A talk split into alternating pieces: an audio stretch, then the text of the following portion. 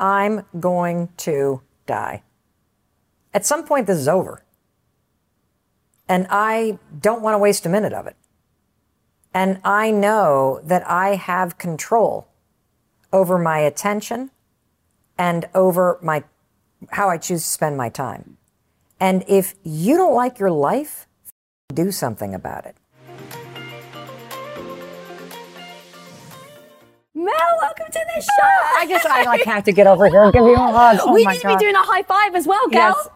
Yes. Oh, I got to do that again. I didn't even hit you. There you go. Welcome to the show. Thank you. For everyone at home, I just have to preface this. This woman I've been going after since I started the show three years ago.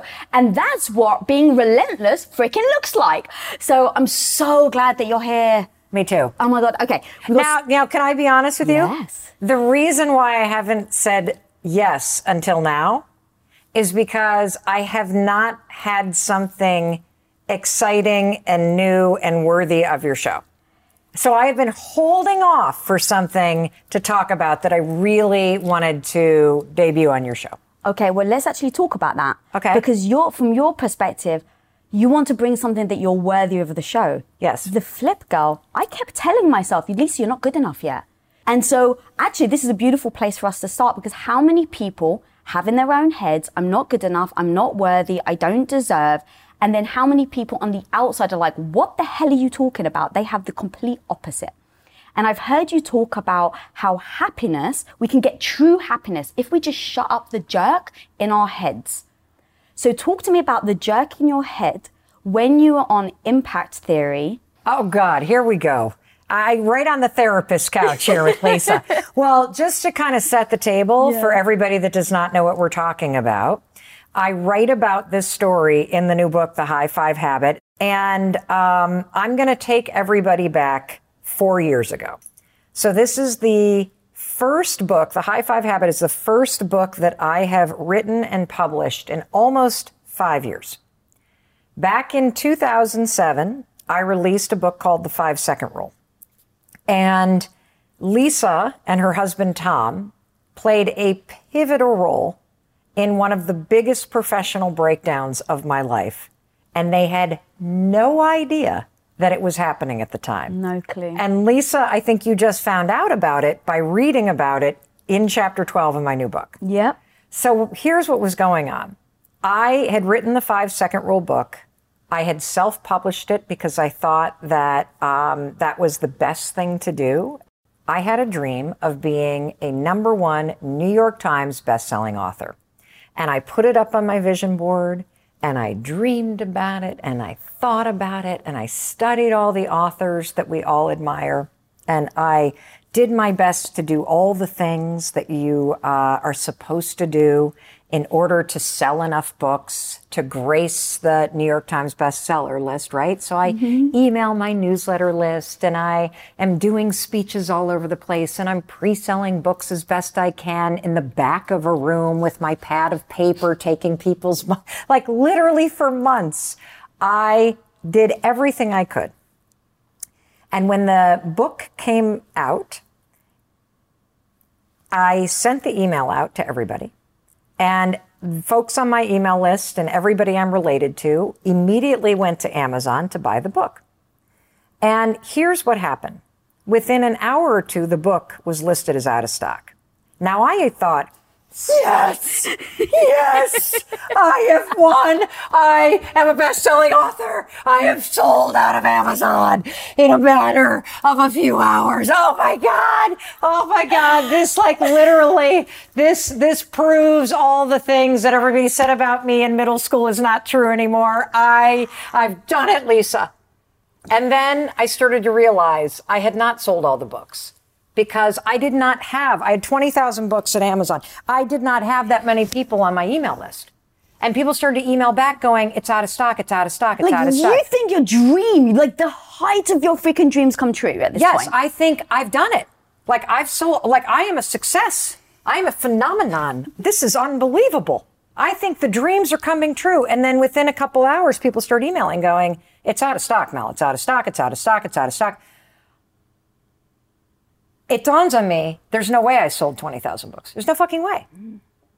I call the printer that I worked with that helped me self publish. And, you know, it's a little self publishing publisher.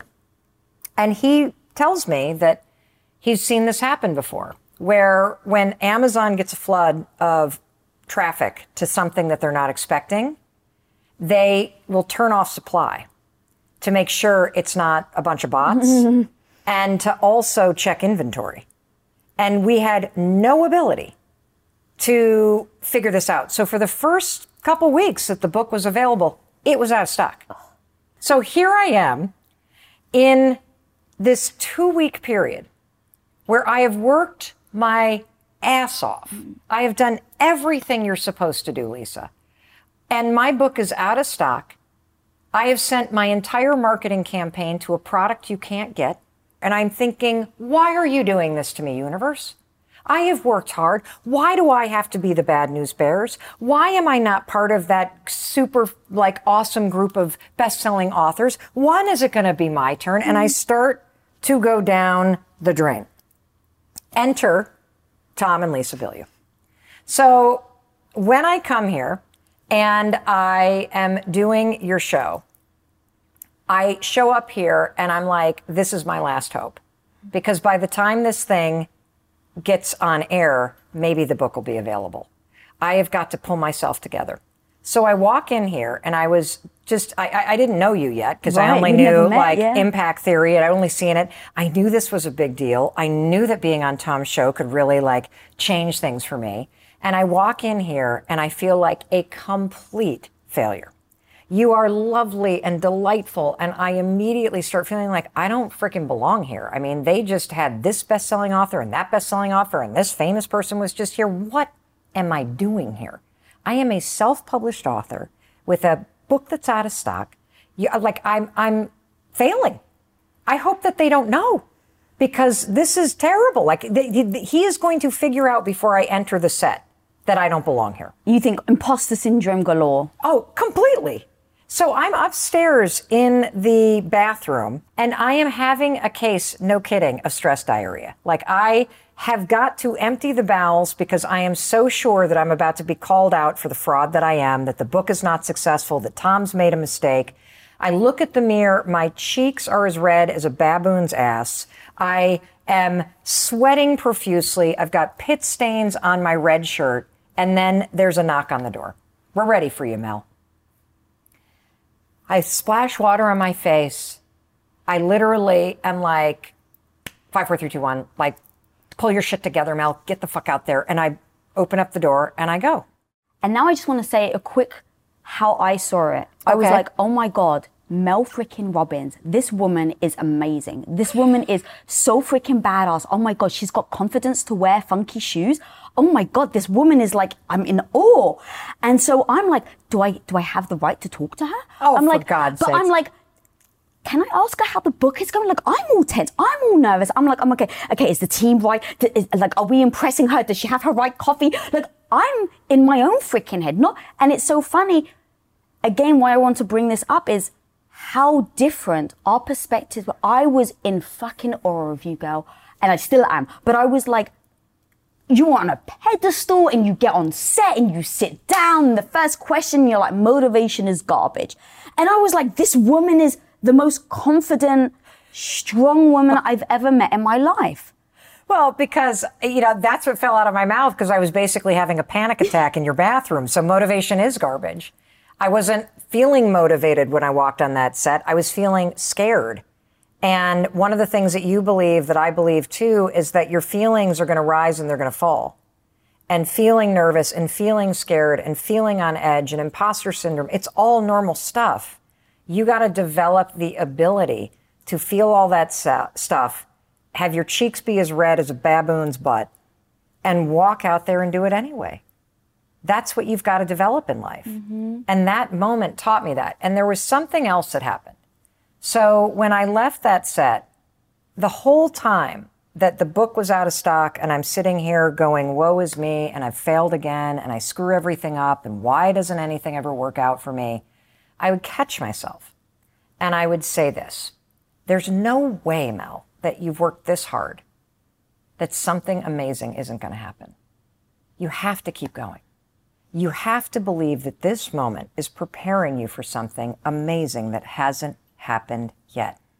That was the mantra hmm. that had deep meaning for me in this moment because it was a way for me to take an attitude that was going down the toilet and flip it into what I call a high five attitude that was more empowering and supportive and encouraging. And so I kept repeating it, Lisa. There's no way something isn't going to happen when you work this hard. This moment is preparing you. It's giving you an experience, a person, a skill, something, Mel, that you need because something amazing is coming. Mm-hmm. You don't know it, but something amazing is coming. That gave me the resilience to keep going, even though the book was out of stock, even though by all measures I had failed. So your interview releases, and I all of a sudden get this email from Audible. I had forgotten that I had published an audiobook. I had self published that too. My husband had uploaded it himself to the Amazon platform called ACX, which is a self publishing platform for Audible. I had completely forgotten about the audiobook because I was so focused on this mm-hmm. New York Times things. And by the way, here's mm-hmm. another thing. You can't make the New York Times list if you're a self-published mm-hmm. author. Something I didn't even know when I started. So here I thought I'd fail, didn't achieve my dream, the whole thing. I get this email. Your monthly report is ready. And I'm like, monthly report? What are they talking about? I click on that report. I open it up. I am literally like, oh my God, audiobooks, audiobooks. Who knew audiobooks were a thing?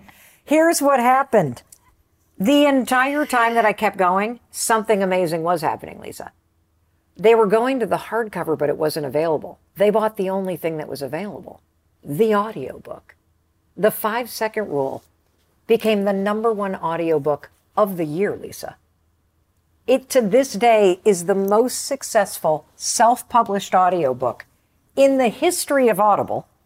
And it created a brand new partnership that I have with Audible. Something, by the way, that I never would have had happen had my hardcover campaign be successful.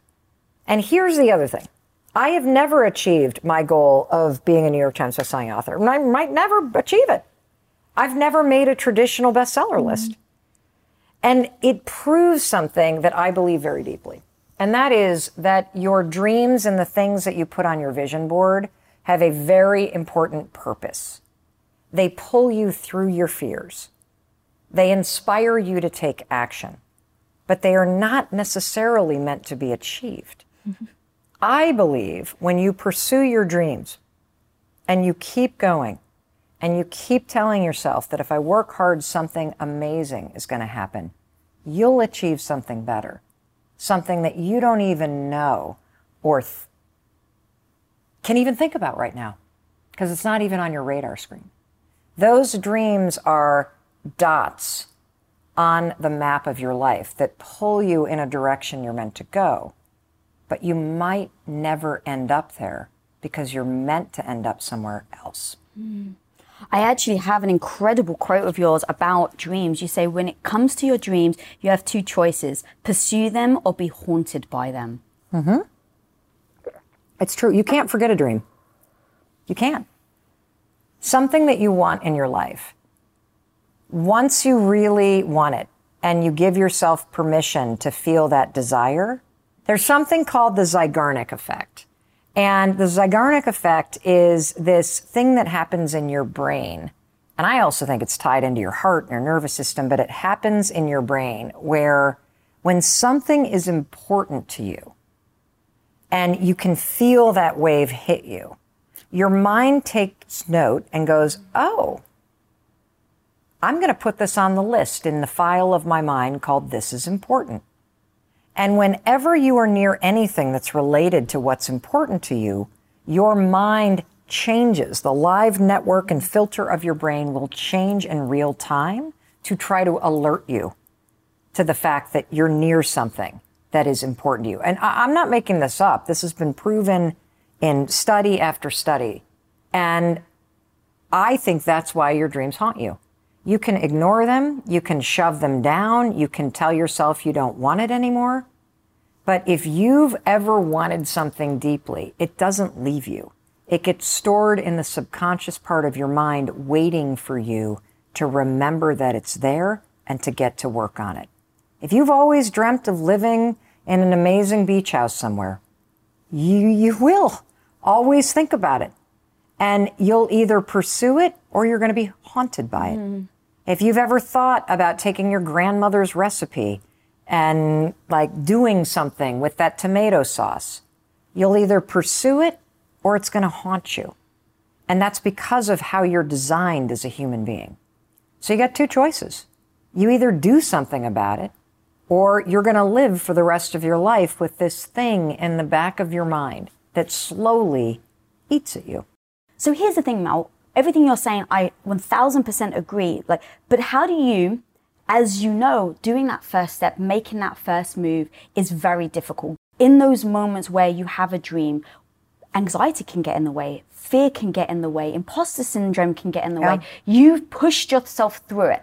But what I love is about your book is you're actually giving very specific tactics and tools on how people can use this in order to for them to get started so they can achieve the dream so they don't get freaking haunted right. by it. Because right. even by saying to someone, hey, you're going to be haunted by it, as we know, doesn't do enough to then get them to act. So I really want to talk about the high five habit. And I actually, um, there are a few things that you wrote in your book that was so powerful of what it actually tells you about yourself. And I'd love to go down those if you're cool with that. Yeah, sure. So actually, if you want to give us a quick little preface on the high five habit in general, and then sure. we can start there. Okay, so let me tell you the story quickly. So I developed the high five habit. I, I, I tend to have this knack for finding myself in breakdowns in my life. I'm, I'm, I consider myself a life tested expert. Mm. All the advice that I am sharing with the world is stuff that I figured out the hard way mm. by screwing up my own life. And the high five habit is no different. Okay. So I find myself, uh, last year at a very low moment. I am standing in my bathroom. It's a moment I know every woman can relate to. There in my underwear. Uh, I'm looking in the mirror. And of course, I am picking myself apart. I'm like, I hate how I'm getting really jowly right here. And I don't like how I've got these like big lines that are starting. And then I notice, you know, I've got this like indent right here that I don't like. And I don't like these like kind of marks right here that go this way on my neck. I've covered them up with I foundation. Realized, yeah, like, and like, then this boob hangs lower than the other boob. And, and I'm just picking myself apart because that's what I've been doing for the past four decades. That's what almost all women and even men do it too. This is what I'm finding based on the research of the book. And then as soon as my mind is negative about my appearance, my mind goes negative about my day. Mm. Oh, God, I, I, forgot to text Lisa back. I uh, need to finish up that report. Oh my gosh, my first Zoom meeting is nine. Oh, the dog needs to be walked. And now I'm going down the road negative about the day. The whole vibe is, ugh. Mm. And I don't know what came over me, but I just literally had nothing to say to myself. I really felt overwhelmed, just an average low moment. And I found myself, as pathetic as it sounds, raising my hand and high fiving my own reflection in the mirror, braless in my underwear. It felt good. I put my shoulders back. I felt a little bit like, okay, I got this. And I went on with my day. The next day, there I am again. And my mind is going negative. And I'm like, nope, high five. And that's what the high five habit is. But this is just the beginning. The, the high five habit book is full of a bazillion tools, but I want to unpack this one mm. because there's so much science here. And for women in particular, this is unbelievable in how it changes you and your relationship with yourself. So first, let's start with a high five. When, like, think about when in your life you have either given or received high fives. What does a high five from someone else or a high five that you're giving to somebody else communicate? Um, you're on the same team. You're like in it together. Yeah. Yeah. And, you know, it's also like I think about it, you like give it to somebody before a big play. We got this. You give it to somebody when their attitude's going down. Come on, keep going, pick your attitude up. You give it to somebody in celebration. And so a high five communicates support and empowerment and partnership and trust and celebration. And it's so powerful and we're so good at giving all of those things to other people. Like you and everybody, especially women, we cheer for our friends. We create birthday parties. We buy people presents. We do work for our colleagues when they're overwhelmed. We help our parents out with whatever. We're so good at cheering for our favorite musicians and buying people stuff. Mm. We are horrendous at giving that same support and celebration to ourselves. In fact, we not only don't give ourselves support and celebration, we do the opposite. We tear ourselves down and we beat ourselves up and we pick ourselves apart. And every single woman I know is constantly saying, how the fuck do I put myself first? How do I do, how do I love myself? I know I'm supposed to. Well, I'll tell you how you do it.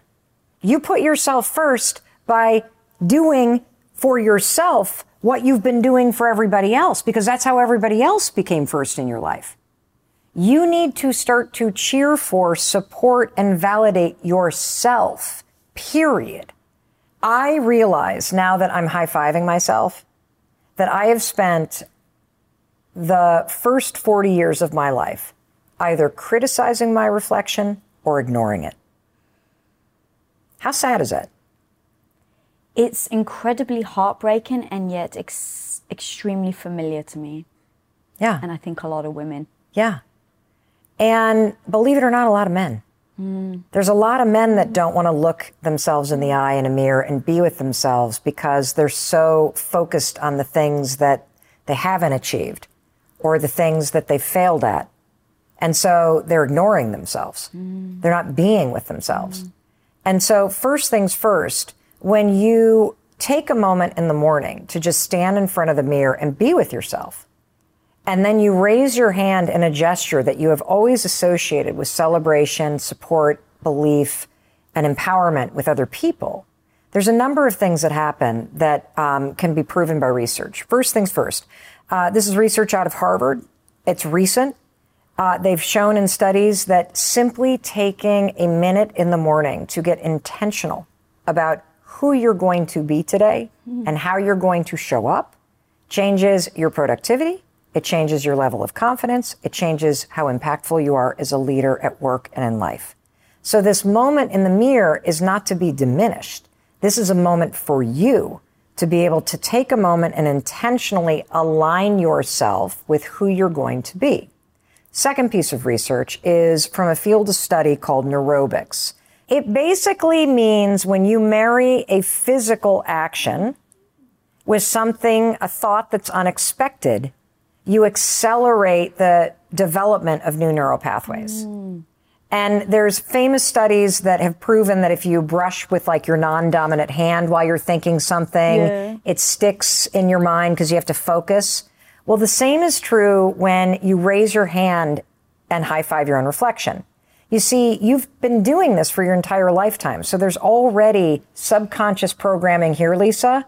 The second that you raise your hand like this, it is so programmed in your mind to associate belief, cheering, empowerment, celebration, you know, with the high five itself, that it's impossible to go, God, I hate my neck. Mm. Boy, is that cellulite ugly. You can't do it because this part of the mind immediately takes over and does all the positive stuff with a high five. It's crazy. Try it tomorrow morning. You will not be able to criticize yourself. Now there's another piece of research around this, which is, you know, when you do a high five, we did one, the first one we did, right? We didn't quite hit each other in the right, like, good smack. So what did we do? We did it. Correct because a good high five requires you to be present oh. and intentional. Isn't that cool? Yeah. All of that in a little me. high five. Mm. And so what I started to notice was that I was in real time shifting my relationship to myself. Instead of criticizing the woman I saw in the mirror or ignoring her, I was developing a partnership, a trust, a sense of self validation, a I have my own back. I see you, Mel Robbins. We're going to have a great day today. We got this. No matter what it is that life is going to throw at us, you got this. That's how it all started. And then, of course, I put it on my story after a couple weeks of doing it, and people around the world started to post them pictures of themselves doing it, and then all of their stories started rolling in about the difference that it was making. There was one woman that said that she's been struggling with dysmor- body dysmorphia for 20 years, cannot look in the mirror. And after five days of doing this, can stare at herself in the eyes with a grin. Five days. Five days. And the reason why is because of the lifetime association that you have with doing this for other people. So when you try this tomorrow, here's what I want um, you to do stand in front of your bathroom mirror and take a moment and just be with yourself for a second. And then if there's resistance to raising your hand and high fiving your own reflection, what is that resistance? And here's some of the sad things that people are saying that I think ring true for all of us. I think most women can relate to this.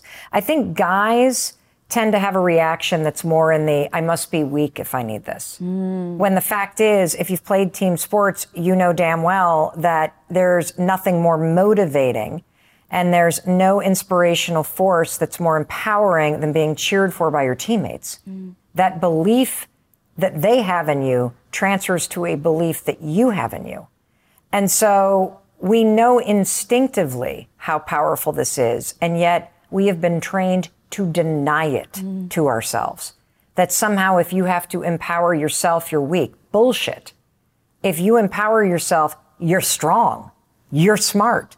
And so with women, and you know, with men too, but I've found this to be the case with a lot of women, and this is super sad, that there is this belief that if I've done nothing that's worth celebrating, I don't deserve celebration. Mm. That I don't deserve celebration until I lose the weight and get to that number right. on the scale. Yeah, yeah, yeah. I don't deserve celebration until I get that job, until I'm dating somebody, until I buy that house, until I get through. And that's the opposite of what you actually need. You need celebration and support so that you can do those things that you deserve and you want in your life. And so here you are withholding the very thing that you need support, celebration, love. You're waiting for somebody else to come waltzing in and give it to you, which they're not going to. And the secret to life is learning how to give yourself the support, the celebration, the validation that you as a human being need. So that's one thing that women feel.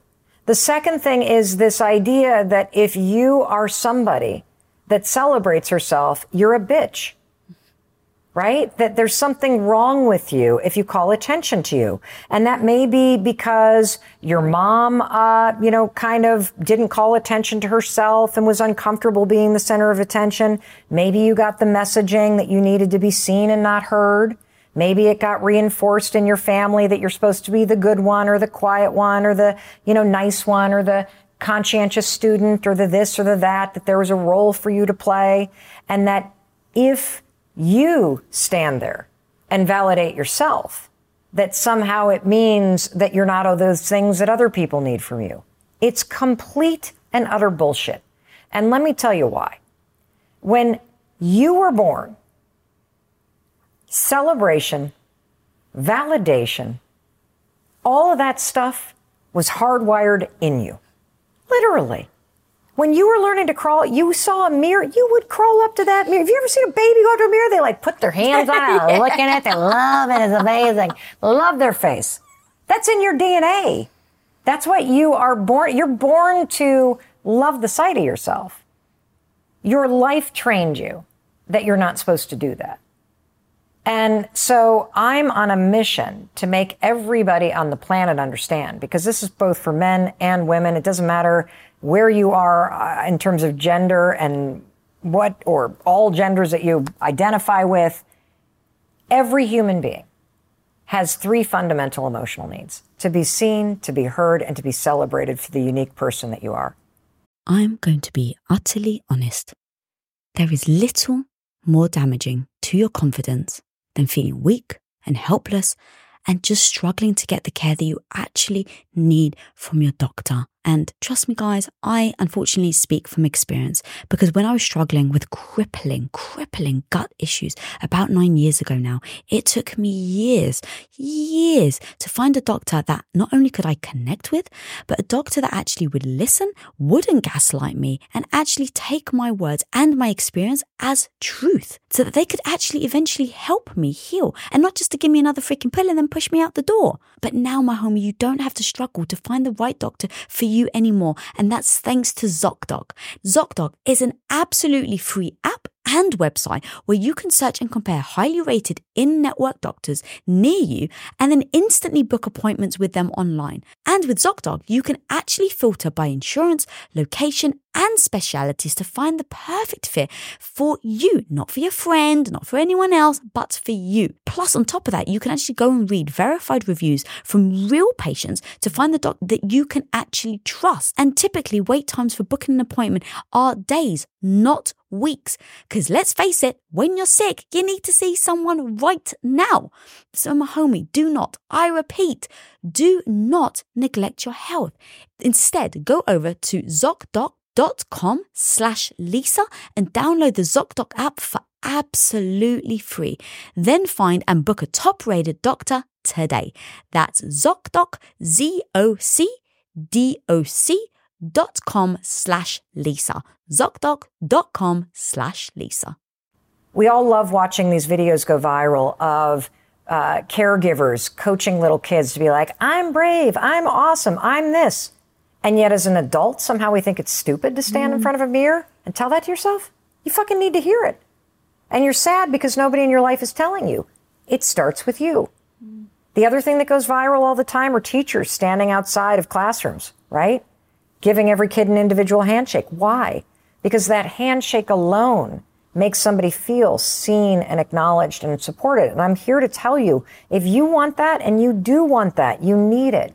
It is the most powerful source of motivation on the planet to feel those things. It starts with you. And it can start every single morning with a simple high five in the mirror. Ooh, girl.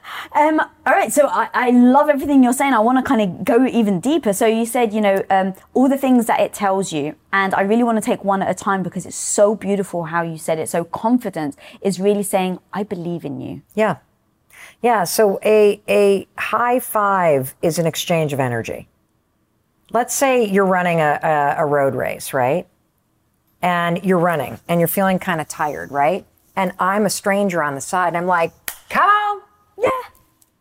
It's more I than a. Make you feel better just you, but you high fiving me. Why? I just felt like you cheered me on. Correct. Like you believe in me. I transferred my belief yeah. to you. I'm here to tell you you can source that from within. You can. So confidence is one thing it communicates. You're right. Yeah, that was so powerful. And then the next one, celebration, which we already covered, where you said, like, basically, you are amazing. You're telling yourself you have a right to celebrate yourself. Um, and what you said, by the way, was so strong that we will celebrate other people, but we won't celebrate ourselves until we feel like we have done something. Yes. You have done something every single morning. You've woken up and you're breathing. Hmm. That's it. Like, think about what it's like to walk into a crowded room and nobody says hello to you. Mm. We've all had that experience, right? Mm. Of walking into, like, think back to middle school. When you walk into the cafeteria and you're looking for a place to sit mm. and nobody acknowledges you, mm-hmm. like, you just want to disappear in that moment. Yeah. I'm telling you, you have made yourself feel like that. And so there is this moment in the mirror where when you see yourself and you celebrate and high five yourself, you're acknowledging your own existence because you've literally been ignoring yourself. We, you talk about these themes all the time in on the show of self-love and self-confidence and self-awareness. And we've all heard that phrase, you got to put your oxygen mask on first. You got to put yourself first. Nobody knows how to do it. Mm-hmm. And you do it by fulfilling your own needs and you can start every day doing it. God, I love that. Um, talk to me actually about RAS. It is so powerful. And so, yeah, if you can break that down on why high fiving yourself at, um, creates the RAS and why that's super powerful in your life. So, this all begins with a high five in the mirror. Examine the resistance to why you're not doing it. And I then go really much deeper into a lot of the research around negative self talk, right? Because one of the really powerful things about a high five that I also love, and look, I'm a motivational speaker.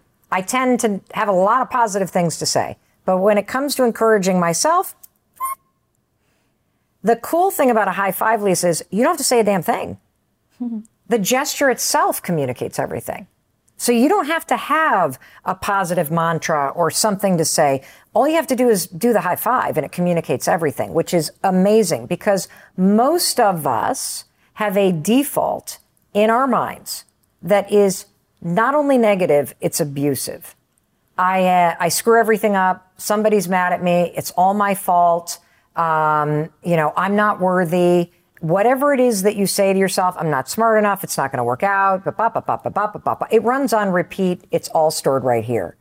And so it's not as simple as just high fiving yourself and saying something positive. Mm-hmm. You have to first understand how your whole world has been colored by this negative default programming in your mind.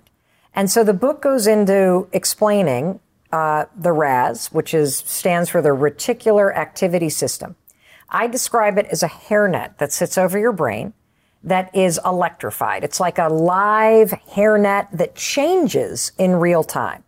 And you've experienced the way that this filter changes in your life. And I will get back to the negative self talk, but first let me give you the example. Yeah. If you've ever wanted a car or you've been uh, shopping for a new car, the second that you go in and you test drive the new Bronco or a red Acura, what happens as soon as you leave the dealership?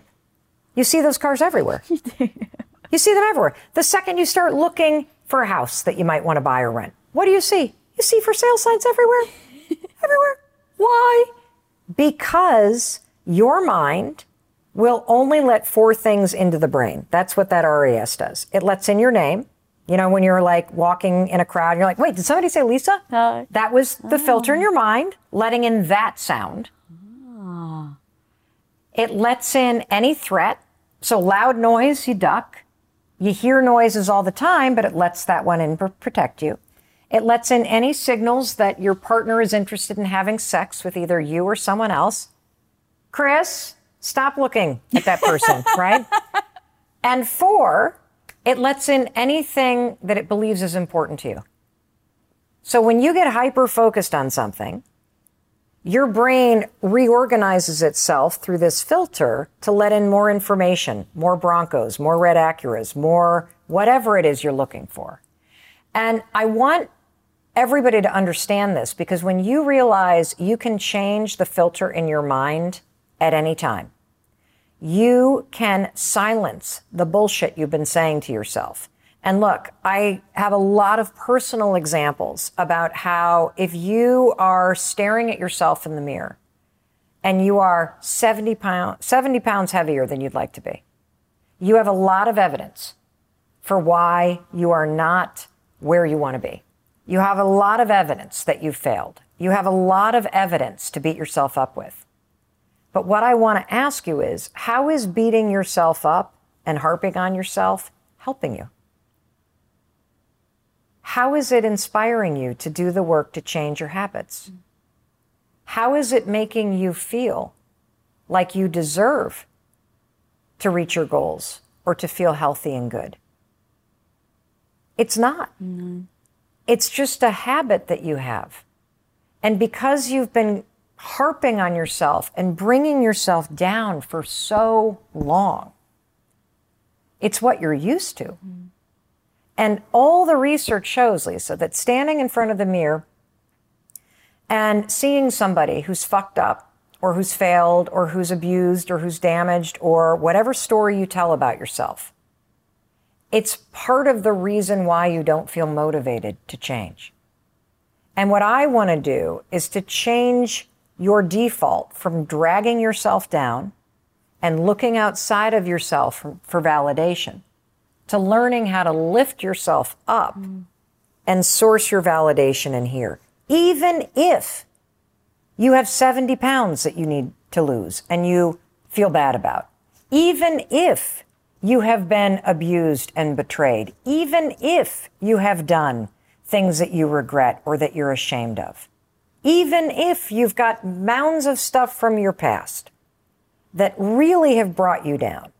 What I'm here to say is that if you stand in that bathroom and you raise your hand and you high five your reflection, it is an act of defiance. It is basically saying, you know what? Screw you.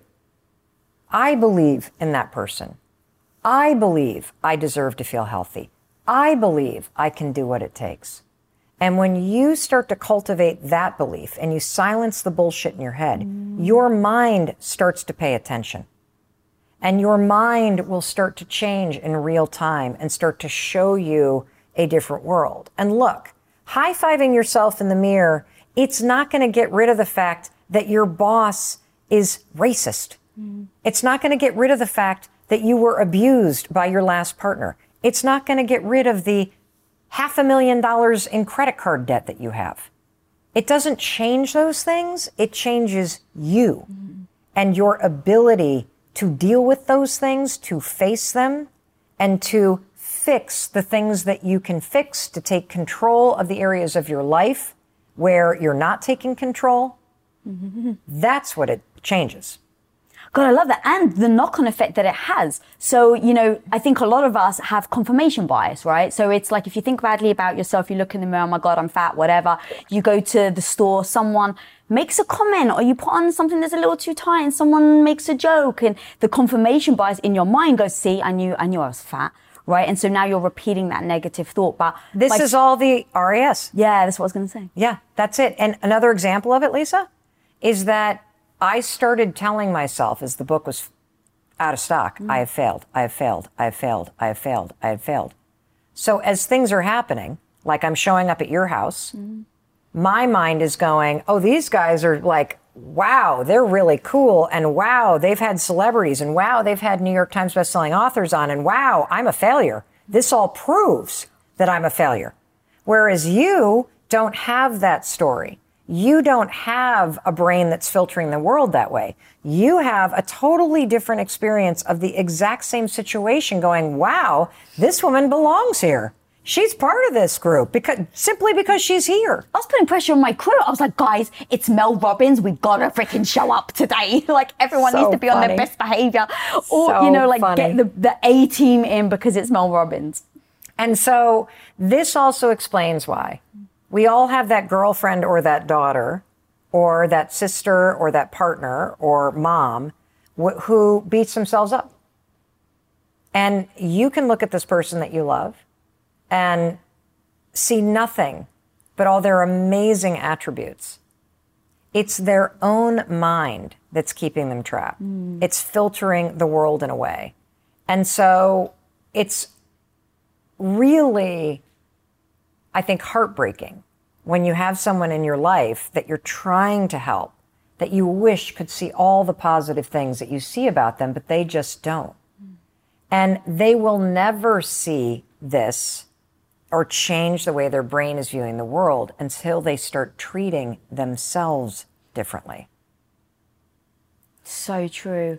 Um, I want to talk about visualization because there's okay. been a lot on, you know, about visualizing the dream and, you know, embodying it and really putting up, you know, photos and all of that. And it, it's been, you know, it's very powerful.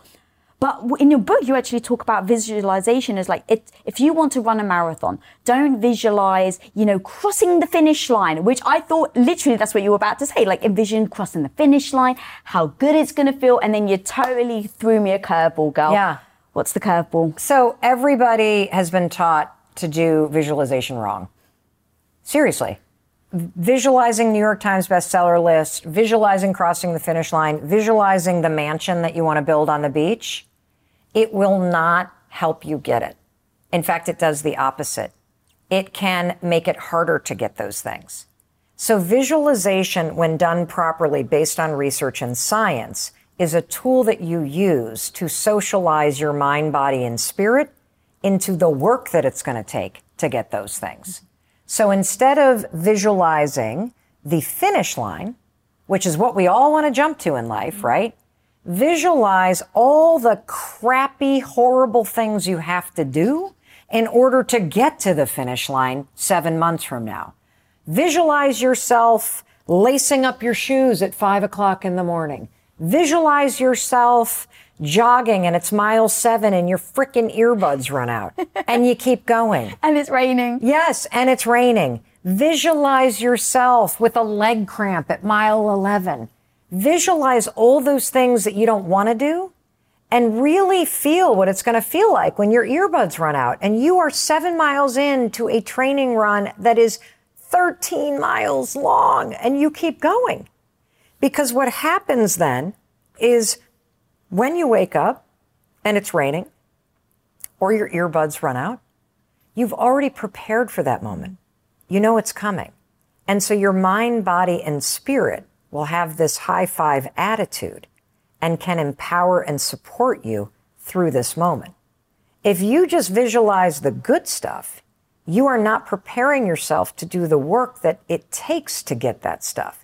So yes, slap up the New York Times bestseller list, slap up the beach house, slap up the dream body, but you better fill that thing with all the scary, annoying stuff that you really don't want to do that will lead you to that thing. You want that mansion? How are you going to make the money?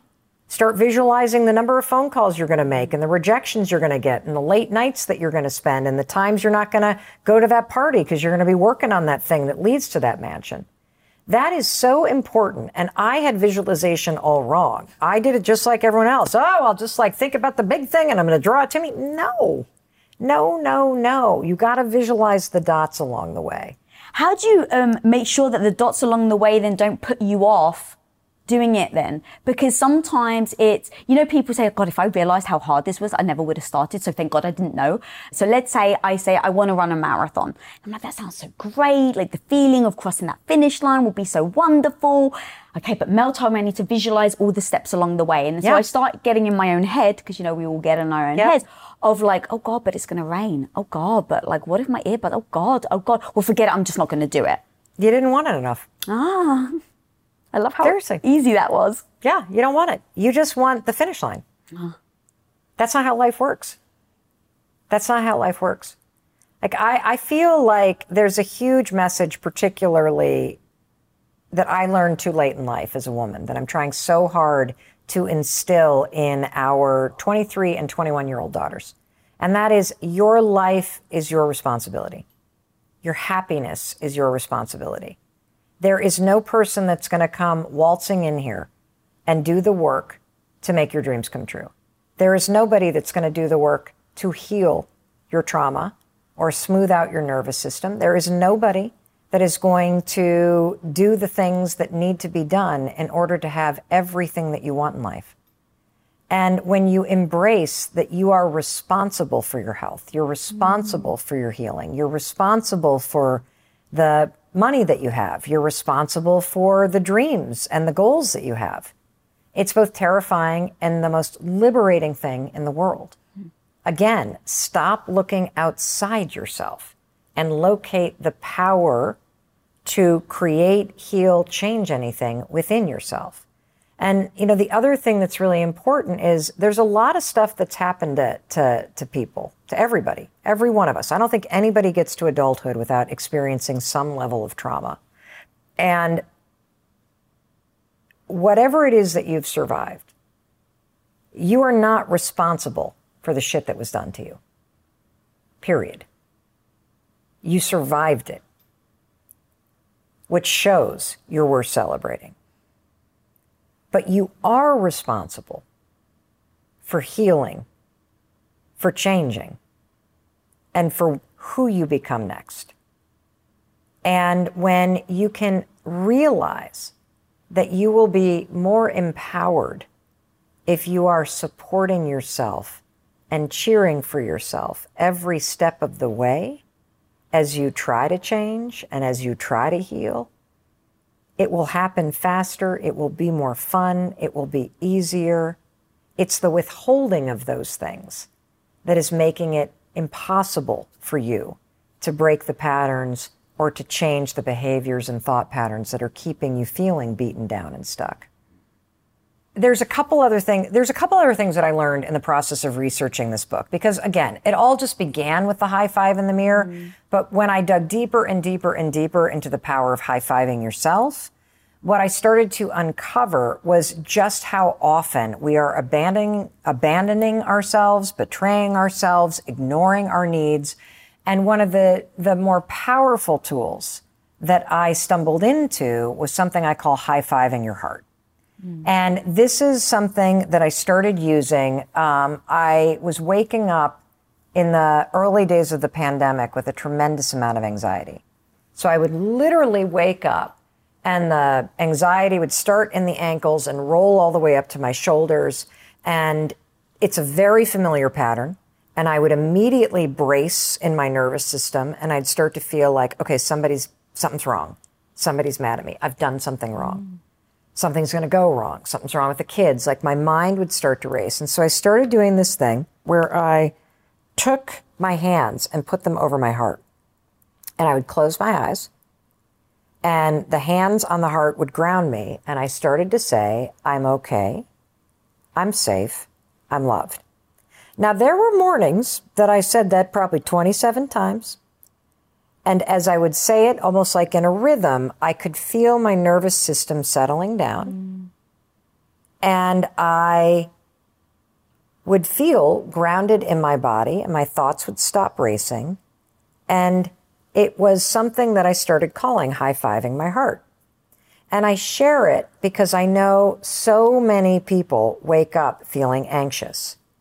And there's a lot of science around why this works.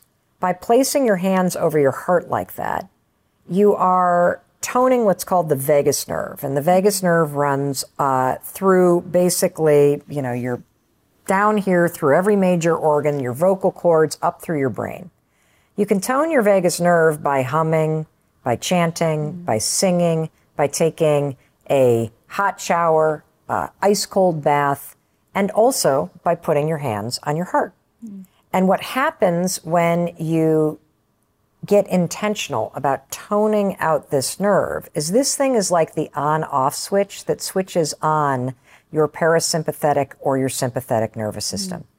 It is what will help you go from a state of being on edge and tense and ah to in your body and chill. And so it's yet another tool that you can use, grounded in science, in moments where your emotions start to hijack you, you feel yourself going on edge. I'm okay. I'm safe. I'm loved. Because if you can put your hands on your heart and you can say those three sentences, it's true. You are okay.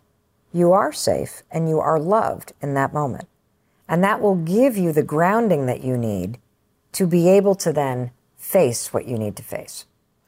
That's so strong. How much did you feel like you had to do it very specifically because you're so freaking well known as a motivational speaker. You're so well known as like the woman who, you know, was in bed and got herself out of bed and now here you are again, right? Like right back where we started. Yeah. Like how much of that was very hard for you and how did you deal with um, part of that judgment? Was it you putting your hands on your heart, telling yourself that you're safe? Can you talk to us a bit about that, like self judgment? Because I think I get asked a lot where people say to me, I used to have the confidence, Lisa, but I don't have it anymore. Right. And it's the fear that, oh my God, that part of me will never come back again. Hmm. You know, I think for me, um, this was the insight that I've gained recently. So, the five second rule, life changing. Five, four, three, two, one, get out of bed. Five, four, three, two, one, pick up the phone, make the call. Five, four, three, two, one, get to the gym. Five, four, three, two, one, don't snap at the kids or your husband or your partner. Five, four, three, two, one. Like you can push yourself through something or you can put yourself in pause. Mm. It is profoundly life changing. But what I learned during the pandemic was this there was nowhere to go. you know? There was no plane to catch. There was no speech to give. There was nowhere to drive the kids to. There was no meeting to run to. There was nothing. And I had to be still.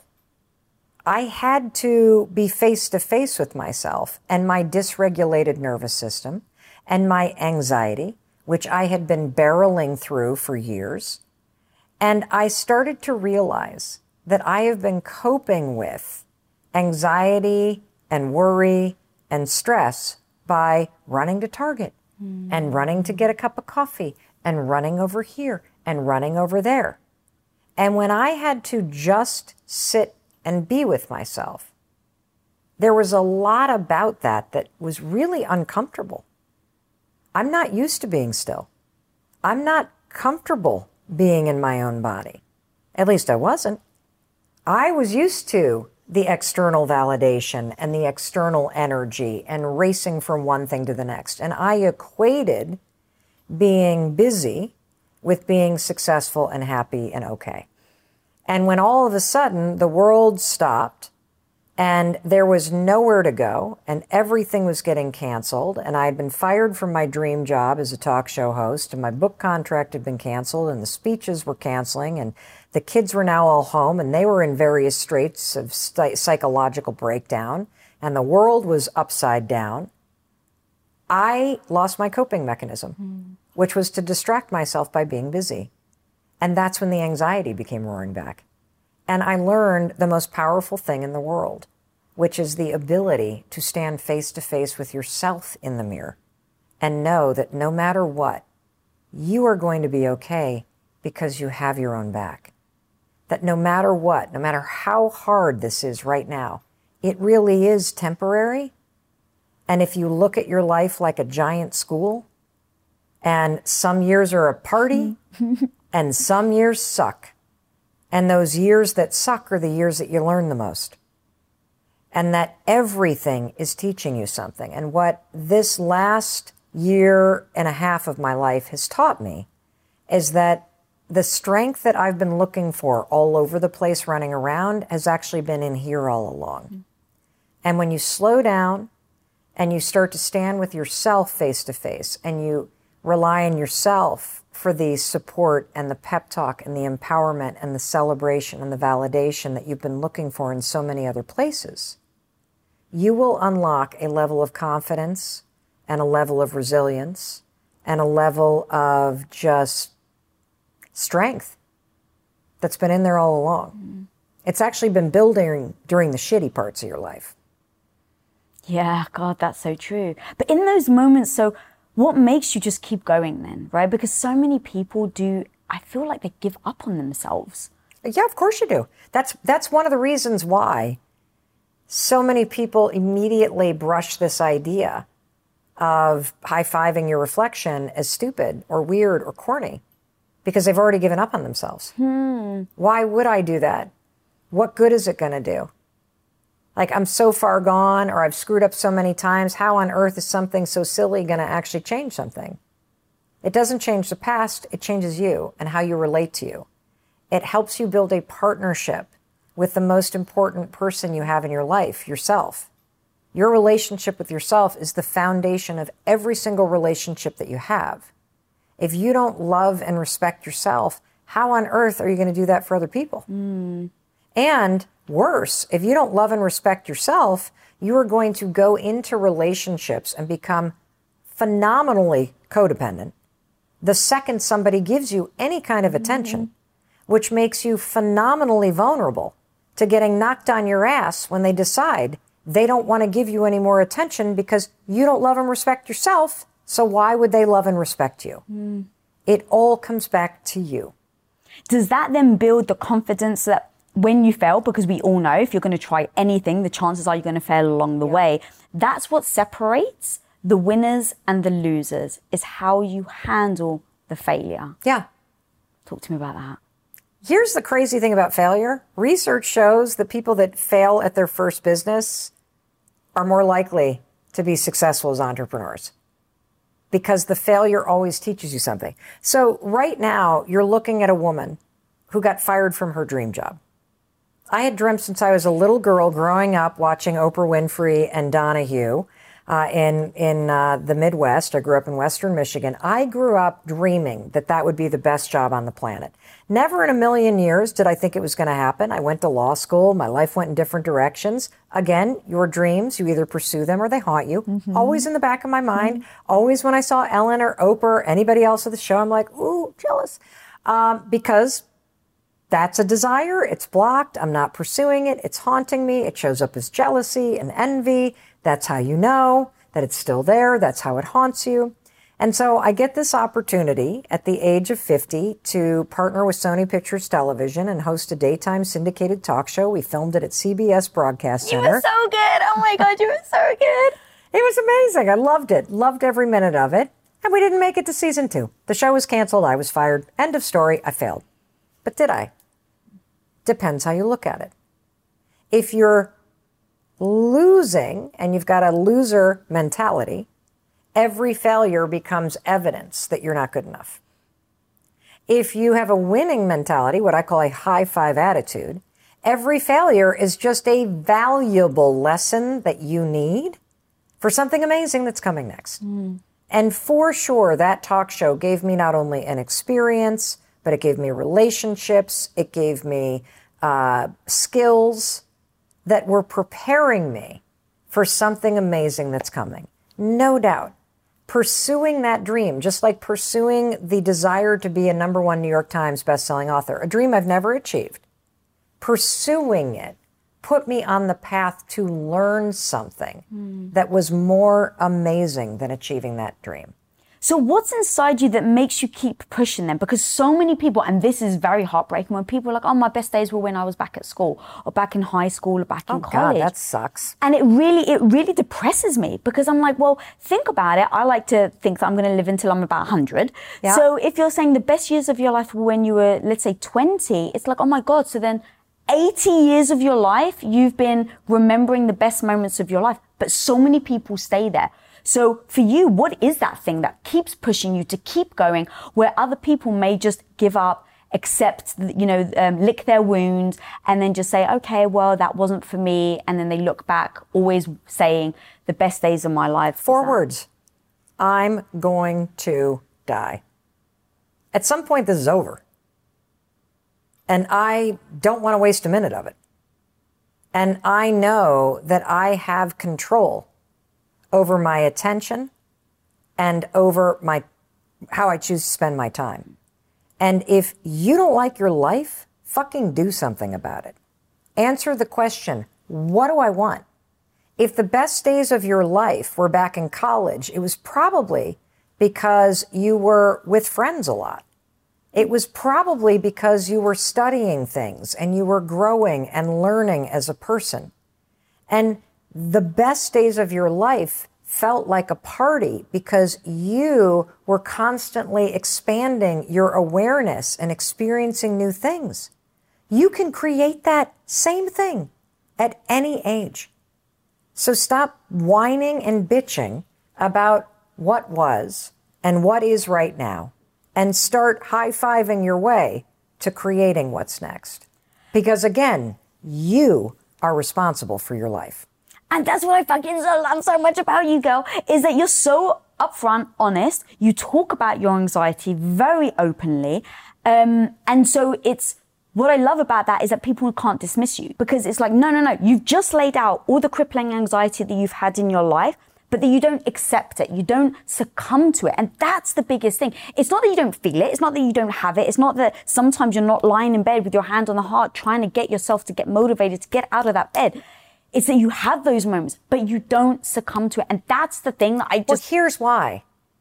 Because I don't believe that somebody that says the best days of my life were during college and now I'm 40 and whatever, I don't believe they're okay with that.